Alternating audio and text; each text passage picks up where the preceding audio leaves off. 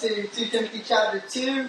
Uh, if you don't have a Bible, um, you can download one, right? Um, we all have smartphones, and that's a thing, right? And so you can do that, or you can grab one off of the table uh, in the back. We want you to have a copy of God's Word. We love God's Word, so feel free to grab one of those and take it um, and take it with you. Uh, hey, first off, like incredible week last week on vacation. Um, yeah, I think most of you guys, many of you guys probably knew that we were away, um, and it's awesome to uh, work with just a group of leaders here at Christ the King, to where you can step away and legitimately, like, totally unplug, and you just kind of know, like, yeah, if there's a big issue, like, um, like God is sovereign and they'll figure it out, right? And so um, that was that was great. Courtney and I uh, listened to a podcast on the way to the beach um, last week after service about, um, I guess, like our, our, our phones, right? And like the grip that they have on us so oftentimes, engaging uh, via social media, uh, it's more um, accessible. Like more people are more accessible now than they have ever been, right? Um, given the technological advances. And um, so we are listening on the way down, and uh, yeah, I like just immediately tried to put that into practice. And so um, you, as they said in the, the podcast, which we may share this at, at, some point because it was really, really helpful, and I think that we would all do well to listen to it. Um, when you unplug for a week, you realize um, that you're not as important as you think you are, right? Um, because the world continues to spin despite the fact that you're kind of like out of touch, right? Um, and so that's good. Uh, that was that was uh, that was helpful, and then also just made for a great week of uh, rest. I was telling um, Miss Karen uh, I didn't realize how tired I was. I don't think. Like we've been going like pretty nonstop um, over the past year and a half, and so it was just really helpful to just be able to get away and just to um, be with my family and to be in God's Word and just be fed there. It was just really awesome. And so, for all of you guys that worked last week, I'm sorry.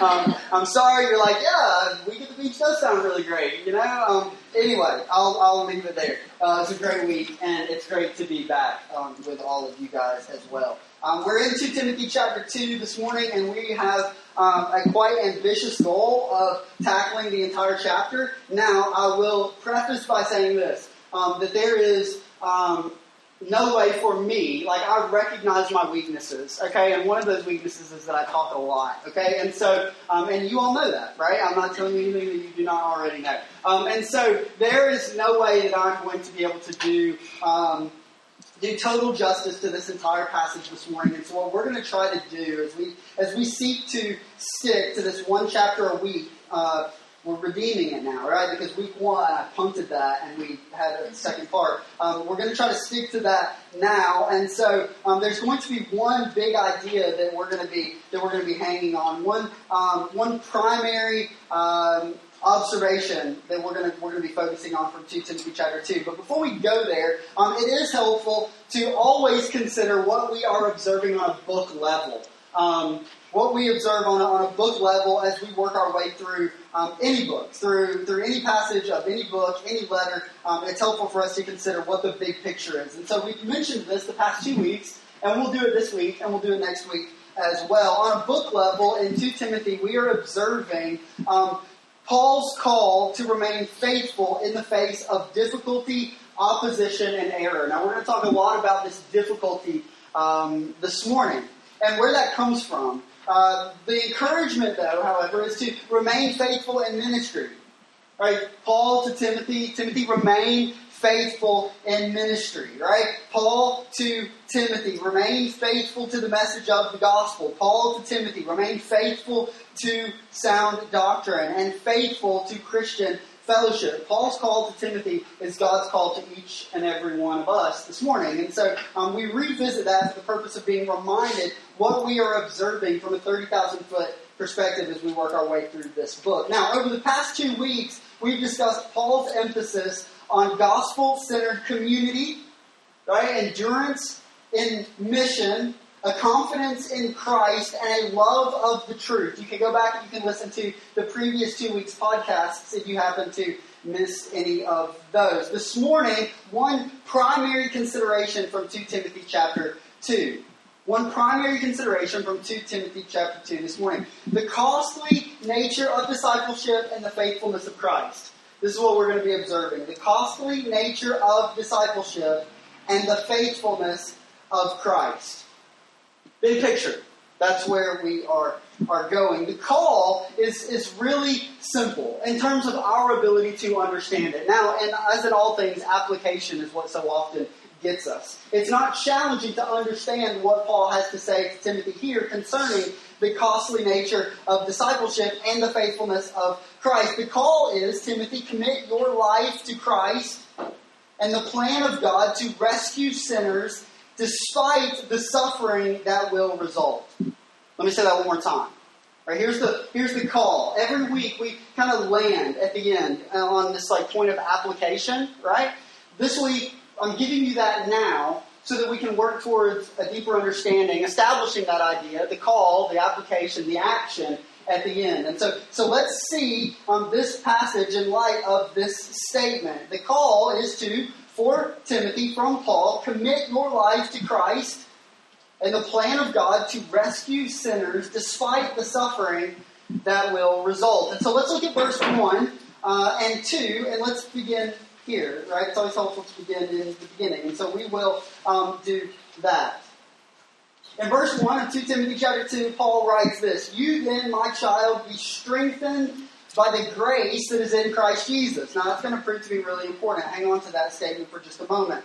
Verse 2 And what you have heard from me in the presence of many witnesses, entrust these things.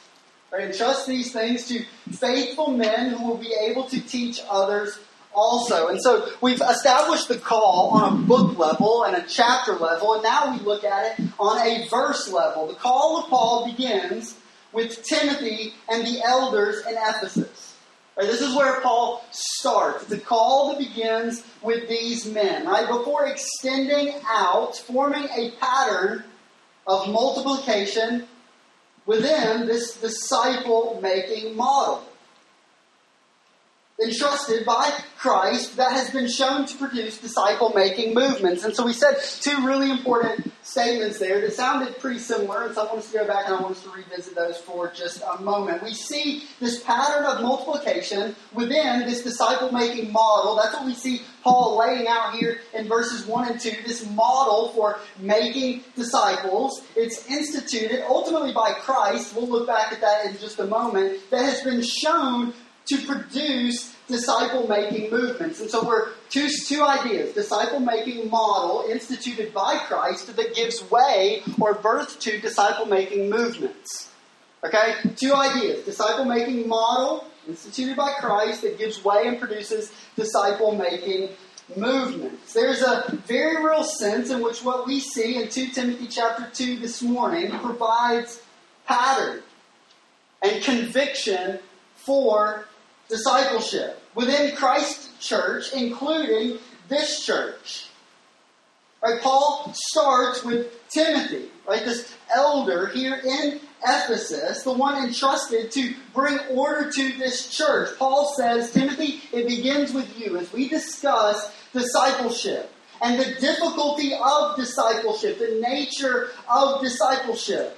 Understand that it begins with you. It begins with the leadership. Have you ever heard this statement before? That a fish stinks from the head, right? A fish stinks from the head. And therefore, there's this encouragement from Paul to Timothy, the elder, right? Who is bringing up and raising up other elders within the church to buy into this model of discipleship. There's a very real sense in which discipleship here at Christ the King begins with the elders. When we talk about discipleship, we talk about living mission. These are ideas that we lay out week after week after week. Why do we do that? Well, because there's a huge emphasis on that, right? Like we are we are sold out. Like we are bought in to this concept. Right? And so there's a very real sense that in the same way that Paul here gives this instruction to Timothy that then flows down into other elders in Ephesus, that here, in the context of this local church, it begins with myself, as the elder here at Christ the King, and Pastor Neil Aubrey, who serves as our external elder here at Christ the King. My desire, our desire, is to follow Christ. Okay, are you everybody clear with that? My desire as, as the pastor of this church is to follow Christ, and in doing so, to display certain patterns. Right? Patterns that are informed by Scripture and conviction from Scripture, right? And in an effort to serve you, right? In an effort to serve Christ, in an effort to lead you towards these same patterns and convictions, shaping the way that you go about living Christian mission. There's an intentionality, right? There has to be. Paul is emphasizing to Timothy the importance of intentionality when it comes to making disciples. Now, we're seeing in all of this in just a moment the difficult nature of making disciples. And so know that that's out there. Know that it's on the horizon. And we're going to get to this point in which we understand discipleship to be very difficult. But we have to begin with this concept, right? That discipleship is uh, an institution, right, from Christ, desirable for his people, beginning, as we observe here in 2 Timothy chapter 2, verse 1 and 2, with the leadership. In verse 1, we see that the grace of Christ provides strength for this incredibly extensive and at times intrusive task of making disciples. In verse 2, we see the natural multiplication that takes place as a result of a commitment to making disciples. Right? If we, as God's people, right, as we observe here, our hearts are transformed and we are brought on board with the plan and purpose of God to make disciples of all nations. As we begin there, we come into this, we understand that there is a natural pattern of multiplication that takes place. If we look just at verses 1 and 2, we see that there are four spiritual generations impacted by this model that Paul presents. Do you need convincing? Allow me to show you. It begins with Paul to Timothy. Right? Paul oftentimes refers to Timothy as his child in the faith. Right? There's this understanding from our positions that Paul has discipled Timothy. And he continues to do so by way of this letter. And so there's your first generation, Paul to Timothy. Okay? And then you have the instruction of verse 2. That is from Paul to Timothy, that Timothy would entrust what he has heard to faithful men. Right? And so you've got Paul, and then you've got Timothy, and then you have faithful men. Only it doesn't stop there. You've got faithful men who are able to teach others also. Right? So you've got Paul, Timothy, faithful men, and then those discipled by faithful men. It goes on down the line again and again and again. We see a very natural Matthew chapter 28 model here. Right? Four spiritual generations, investing in growth and maturity of others, desiring ultimately what's our goal of discipleship? In discipleship, what is the goal? Well, it's conformity into the image of Jesus. That is our desire, that each and every one of us, this is God's desire, and therefore it is my desire, it's our desire that we would be conformed into the image of Christ. And so, what does this look like? Well, it looks like disciples discipling others to disciple others who disciple others. Now it sounded a bit confusing, right? You got uh, you got individuals, right? Disciples who are discipling others, who are discipling others, who are discipling others, right? If this were a cartoon, I would be drawing in the air right now, and there would be bubbles, it would be really incredible. You guys would really enjoy that. Disciples discipling others who disciple others who disciple others, right? Those committed to entrust the teaching of Jesus and what it looks like to live this out, and that's really important. I'm going to unpack that in just a moment with another who will then entrust the teaching of Jesus and what it looks like to live this out to another in real life relationship. So let's talk a little bit about what discipleship looks like for just a moment, because again, we are we're working from this idea, right? That discipleship is oftentimes difficult, and from what we will observe in just a few moments, even brings about and produces suffering in the lives of God's people. When we talk about discipleship, we can say this And we're talking about life on life stuff here, right? That's a kind of a, a term that we're somewhat familiar with, right? Like doing life together. It's not always easy, right? Like doing life with other people, like making disciples who make disciples who make disciples is not always easy, but I'll say this that it's not that complicated either. Right? It's, it's challenging, right? We, we talked in the beginning about how it's oftentimes um, the implication, right, that gets us, right? Like, but understanding what, what is being presented here, what Jesus again and again models and presents, is not challenging. Sharing and showing as we make disciples. Right, sharing and showing as we make disciples. Here's what this looks like. What does Jesus say about, for example, being a man? Or what does God's Word say about being a man? Now, that's one aspect of discipleship. This discipleship that produces suffering in the life of disciplees and disciplers, right? What does it look like to be a man? Let's go and let's observe what the scriptures have to say about being a man of God. Right? Living your life as a man, right? Submitted to the rhythms of Scripture as opposed to the rhythms of culture. That's something that we talk a lot about. We want to go back to the Scriptures. We want to say, what do you say, God, about being a man and about being a woman, about being faithful, about being a husband, about being a wife? Right, about making disciples. What do you have to say about that? And so that's one aspect of disciple making, isn't it? Right, we sit down and we go, okay, let's read the scriptures together. My DNA group. I've enjoyed each week time together with Seth and Matt in our DNA group reading through 1 Peter.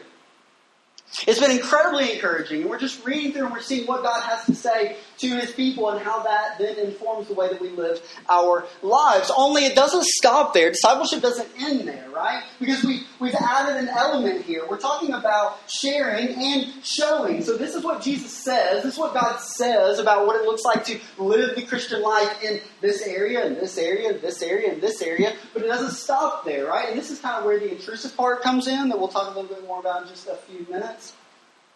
But it's okay, what does it look like to, as a man, for example, go and buy lumber from Home Depot? Right? Like, what does it look like to be a man, right, and to work a job? Right? To provide for your family right? To live self sacrificially. What does it look like to play board games as a man, right? What does it look like to be a friend, to embrace biblical friendship as a man? Right? It's both what does Jesus have to say about this, and then what does it look like to live this out? That's where we get to this whole hey, it's not easy, but it's not that complicated either.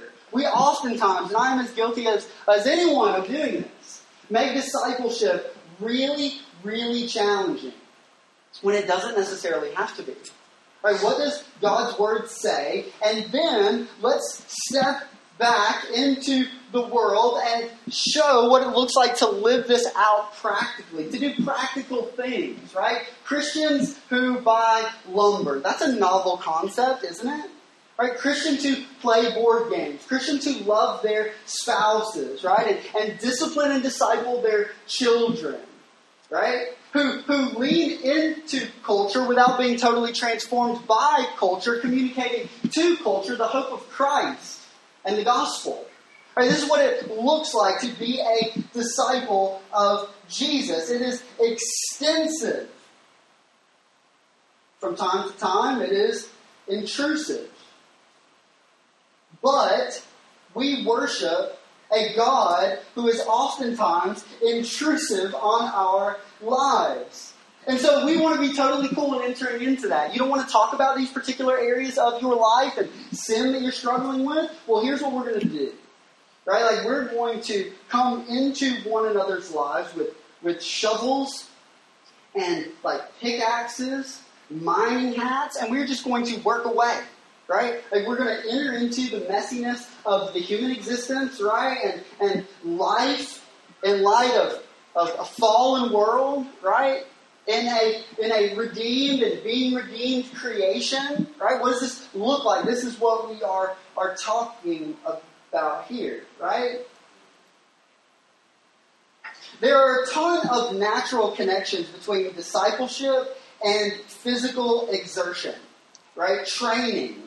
Um, they're, they're actually endless. This past week, uh, a couple of weeks ago, I should say, you guys are trying to figure out the timeline here. A couple of weeks ago, I told you guys that fanning the flame consists of reading a lot, right? And so I spent a lot of vacation reading different blogs and, and books, doing some writing, not really like anything super important, just like notes in the margins, right? And those of you who have seen my library understand what I'm talking uh, about about there. Um, one thing that we can say is that when it relates, as it relates to discipleship and physical exertion, there are there are many who leverage this illustration to communicate points pertaining to the Christian life.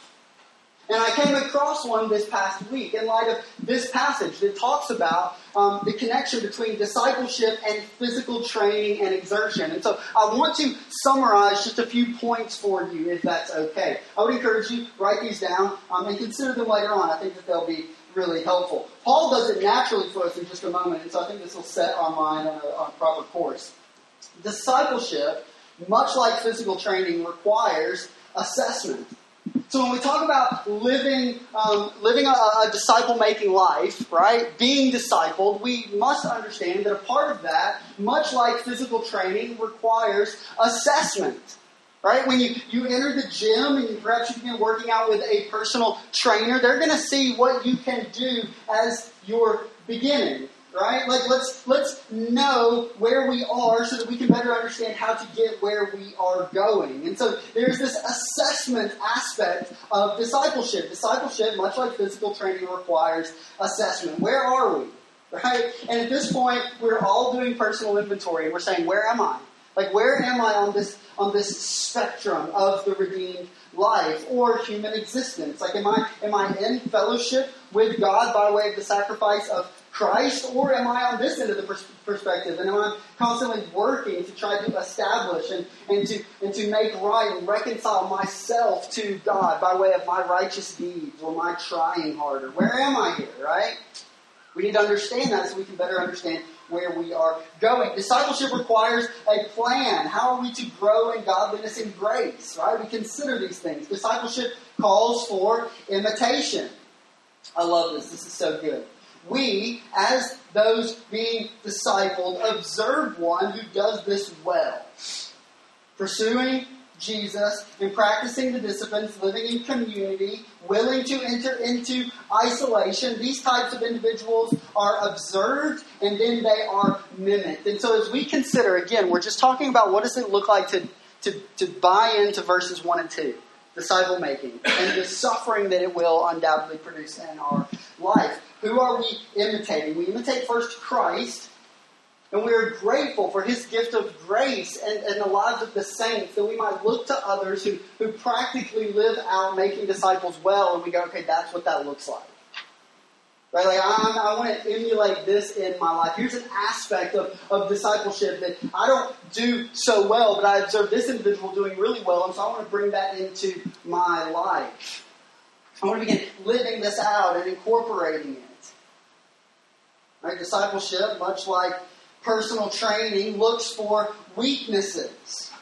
Right? Not so much in certain muscle groups, but in knowledge and character. Right? And so as we disciple one another, as we gospel one another, as we enter into the discipleship process, we do say um, to others, hey, if you observe glaring weaknesses in me, for the sake of the glory of Christ, bring that to my attention right? So that these areas might be refined in my life. And, and I, I'm giving you the same freedom to do that for me. If you observe this in my life, yes, I'll do it for you, and you do it for me as well. We've got just three more, and I'm not going to expound as much on these. But discipleship thrives in encouragement. Discipleship thrives in encouragement. Discipleship measures progress. Where are we? Where are they now? What has God done in power and grace? And how are we, how am I acknowledging that before God and His people? Discipleship measures progress. We talk a lot about this here. Um, on the other side of that board, you'll see a line of, of moving to the right. What is the progress? Right, we understand that the goal ultimately, at the other end, is conformity into the image of Jesus. But man, we are not there yet, are we? Right? And so, what is this next step and, and holiness look like for you and I? What does it look like in the lives of others? We see that a major component of discipleship is in accountability. It is with verses 1 and 2 as the backdrop that we shift into verses 3 through 7. You say, wait a second, you just spent a ton of time talking about two verses. How are these two verses that important as it pertains to what Paul is saying, big picture here in chapter 2? Well, his encouragement to Timothy is to, verse 3, share in suffering. To share in suffering. Right? A, a call that Paul pens to Timothy as he finds himself under Roman imprisonment, experiencing this. Right, and expecting this to be the conclusion of his ministry and the home stretch of his race. Just to clarify, Paul is not imprisoned solely because he is a follower of Jesus. Right, Paul is imprisoned because he is a follower of Jesus, committed to seeing more and more people become followers of Jesus. Christ Jesus, the master disciple maker, was nailed to a cross. Paul, right, the, the, the mentor of, of Timothy, who so faithfully discipled him, would be beheaded for the faith. And now, Timothy, you are to occupy a similar position. Recently, my mind has changed to a certain degree on a few specific points in this letter, and even the character of Timothy. Uh, if you're if you're like me, you've probably heard this before, and I've even emphasized this. And there is a degree in which we do want to mention this. Timothy is certainly timid in nature. Okay, like Timothy has a weak stomach, but I think that I have been guilty before of painting this picture of Timothy, right, that leans into verses 3 through 7 and says, Paul is encouraging Timothy to be strong because Timothy is naturally weak. And I don't know that that is necessarily what Paul is doing here, not in light of what we see in verses 1 and 2. All right, all right, Paul has been a torchbearer of the faith.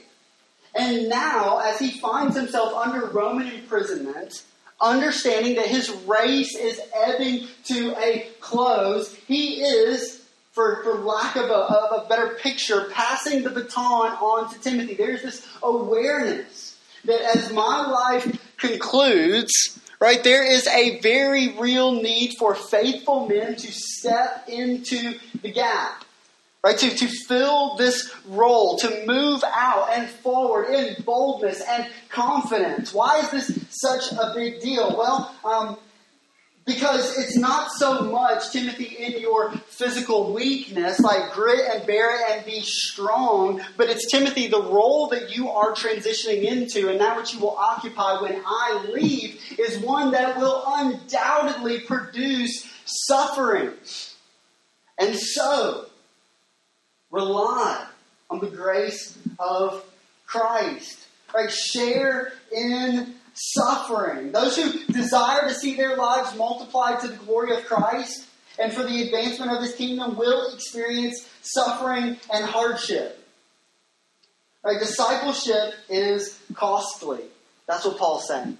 Right? Discipleship is costly. It's costing me right now my very life. Right? I'm imprisoned because of my commitment to this particular track. Paul employs three illustrations to further develop this idea of Christian life, leadership, and discipleship. The first one is in verse 4, the second one is in verse 5, and the third one is in verse 6. He begins with this illustration of a soldier. Timothy, let's be clear. Right, you are not unincorporated. Instead, you are a soldier of Christ. Right? Your goal, Timothy, is service to the instruction of the king and the advancement of his kingdom, a work that you can now joyfully participate in. Jesus has fought for you. Right? Jesus has, has fought for you. He's defeated sin upon the cross and laid down his life for you, for sinners. The gospel at work in you now enables a similar Christ honoring response. We get that? That this, this emphasis, I, you, we, we fail constantly to embrace this mentality and desire, don't we? Right? This, this, this idea that, that our lives are being poured out, that they are not our own, but that we are brought with a price and we are now enlisted into the army of the king, and our lives are driven by his desire and not our preferences. It's not ultimately about what we desire for our lives. It's ultimately about what He desires for our lives. The incredible thing is that God graciously transforms our desires to match His desires. So that we see a molding of these two things. But if ever, and we do constantly find this, right? If we ever find friction or tension between our desires and God's desire, then our desire is to say, we submit our desires and we embrace your desire your call for our lives. We serve at the pleasure of our King. And we serve at the pleasure of our King. Do we have any West Wing watchers in here? You guys ever seen the West Wing? Let's catch our breath for a moment, right? It's like there's a million episodes, and so nobody's seen all of them um, because there are so many. You can never finish it, right? But I love there's this line that's constantly repeated in the show in which um, the, those who are employed by the president, no matter what happens, no matter what is, is coming about, they say, right, consistently on a regular on a regular basis, we serve, I serve at the pleasure of the president. Right? Hey, you want me to do something that I'm not crazy about doing? You know what? Hey, I'm here to serve at the pleasure of the president. Right? You don't you don't say no to the president, right? In the show. And so we say, in, a similar fashion, right, we serve at the pleasure of the king. We don't say no to the king, right? But we desire that our lives would glorify him in a really in a really incredible and real tangible way. This is not a life of leisure, but instead, as we have already seen, one of training and competition. Paul employs this illustration of an athlete. Timothy, you are not to be content with a casual approach to Christ. Right? Don't be content with a casual approach. Right? But lean in. He, he speaks of, of training, right, as an athlete, according to the rules, not being crowned, verse 5, unless he competes according to that which has been laid out.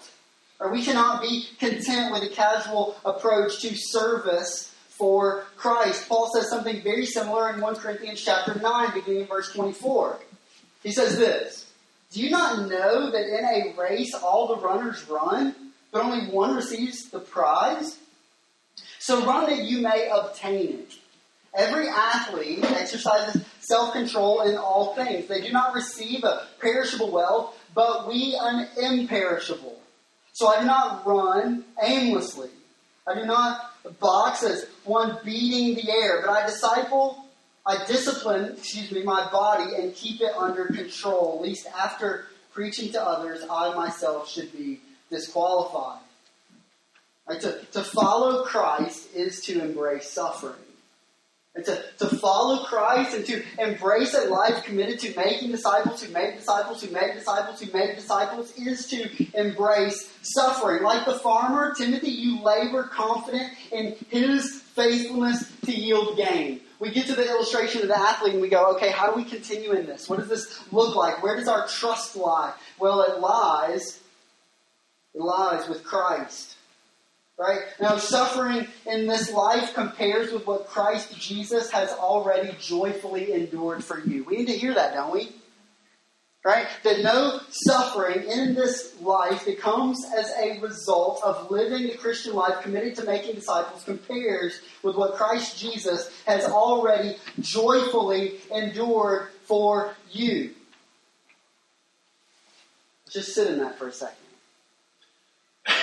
Right? A call to suffering, right? A call to a life of hardship as we make disciples committed to the plan and purposes of our King.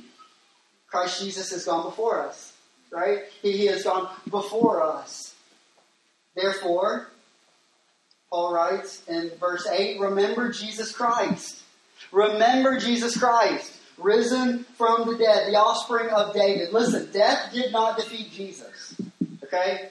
Death did not defeat Jesus, and so you have no reason to fear. Christ Jesus, risen from the dead, reigns over all of his creation forever. If you believe that, then what can man do to you? We need to hear that, don't we?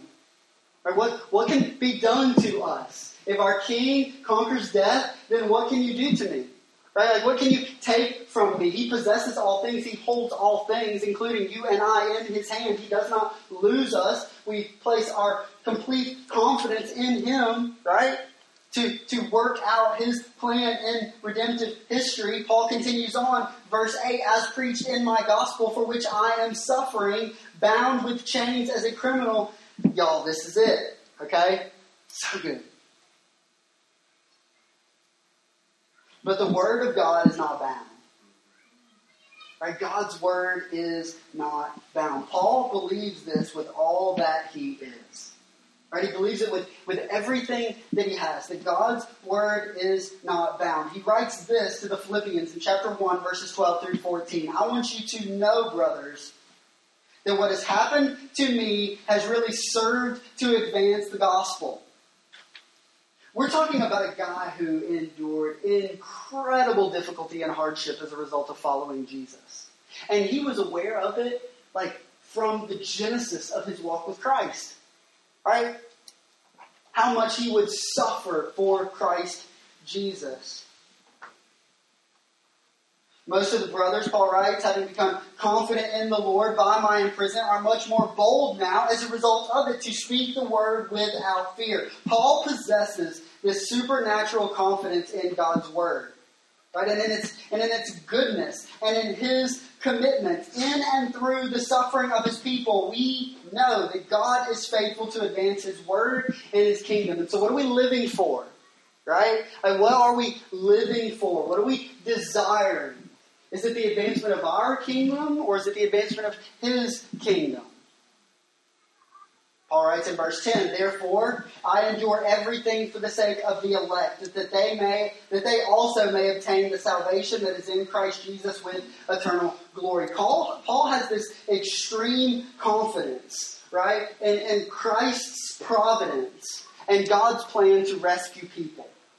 All right, listen again to what he says. Therefore, verse 10, I endure everything for the sake of the elect. I don't know who all of those elect are, but I know that they are, and therefore I endure. And the fact that there are an elect uh, signifies some really important truths pertaining to God and our hope in Him. Right? God has in Himself chosen a people for His glory.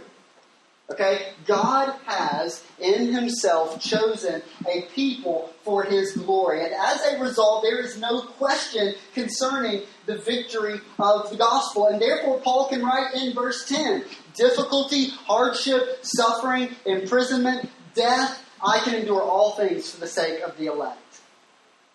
Why? Well, because Christ's plan is sure that he is saving a people to the glory of his name. And therefore, I don't know everything, but I'm confident that he does, and therefore I walk into whatever he might have for me, confident that he will transform me and glorify himself in the process. It continues on. Christ Jesus reigns, right? He is alive. God's word is not bound. And God has chosen a people for himself before the foundation of the world. These truths, along with the hope of verses 11 through 13, cement this idea that God's promises prove victorious even through suffering. Even through suffering, your suffering, God's promises are sure. Right? His, his promises are sure. His, his plan is sure. Listen to what Paul writes in verse 11. The saying is trustworthy. For if we have died with him, we will also live with him. Again, death. What? Like, okay. Right? Like death, all right. If, if, if we died with him, then we also live with him. We are buried in the death of Christ and we are raised to walk in newness of life. We observe this through the ordinance of baptism, don't we? Or we like say that, like buried with Christ, buried in the likeness of his death, raised to walk in newness of life, right? We are dead. Our preferences ultimately are dead, right? Our desires for our own lives outside of the plan, purposes, and will of God are dead, but we desire to walk in his plan, right? Living in submission to His word, desiring His glory. If we endure, we will also reign with Him. Man, the consecration of all things. That the Lord is making all sad things ultimately untrue. That we are one day to live with Him in a recreated earth, absent of sin and suffering. Right? We died to ourselves, but we are made alive with Him. And if we are alive with Him, then we will also reign with Him. If we deny Him, there is great cost, right? He will also deny us. If we are faithless, He remains faithful, for He cannot deny Himself. And so, Timothy, verse 14, here it is, right? We've painted this picture of the costly nature of discipleship. That if you are committed to a life of discipleship that looks at all similar to the life that Paul lived, right? Faithfulness to the Christian life, committed to obedience to God's word that we can now live in, right? There will indeed be suffering. We've seen this painted. And so now we, we step into this next realm, this call to Paul, from Paul to Timothy, to remind uh, the, the faithful ones, right? The, the elect, God's people, certain things. Remind them of these things and charge them before God. Not to quarrel about words, which does no good, but only ruins the hearers. Right? Do your best to present yourself to God as one approved, as a worker who has no need to be ashamed, rightly handling the word of truth. From a from a, an overarching 30,000 foot perspective, we see again and again Paul emphasizing a love for truth, proclamation of truth, and rightly handling the word of truth. We see it emphasized again here truth that is not bound, but that uh, that, that goes unbound, right? Verse 16 Avoid irreverent babble, for it will lead people into more and more ungodliness, and their talk will spread like gangrene. Sick.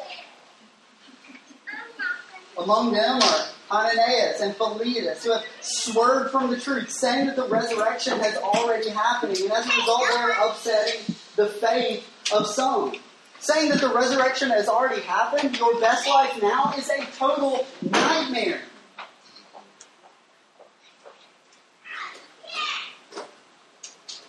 Verse 19. But God's firm foundation stands.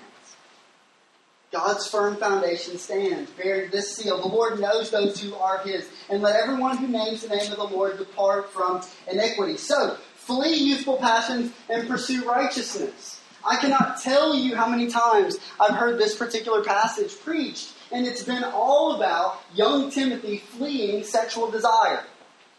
I don't think that is at all what Paul is talking about here. Now, that is certainly true, right? But it's not what he's talking about here. He just got through laying out like this Gettysburg address of sorts pertaining to what it looks like to avoid certain things and embrace certain things. Don't live in the foolishness of youthful passions, tendencies to quarrel about words.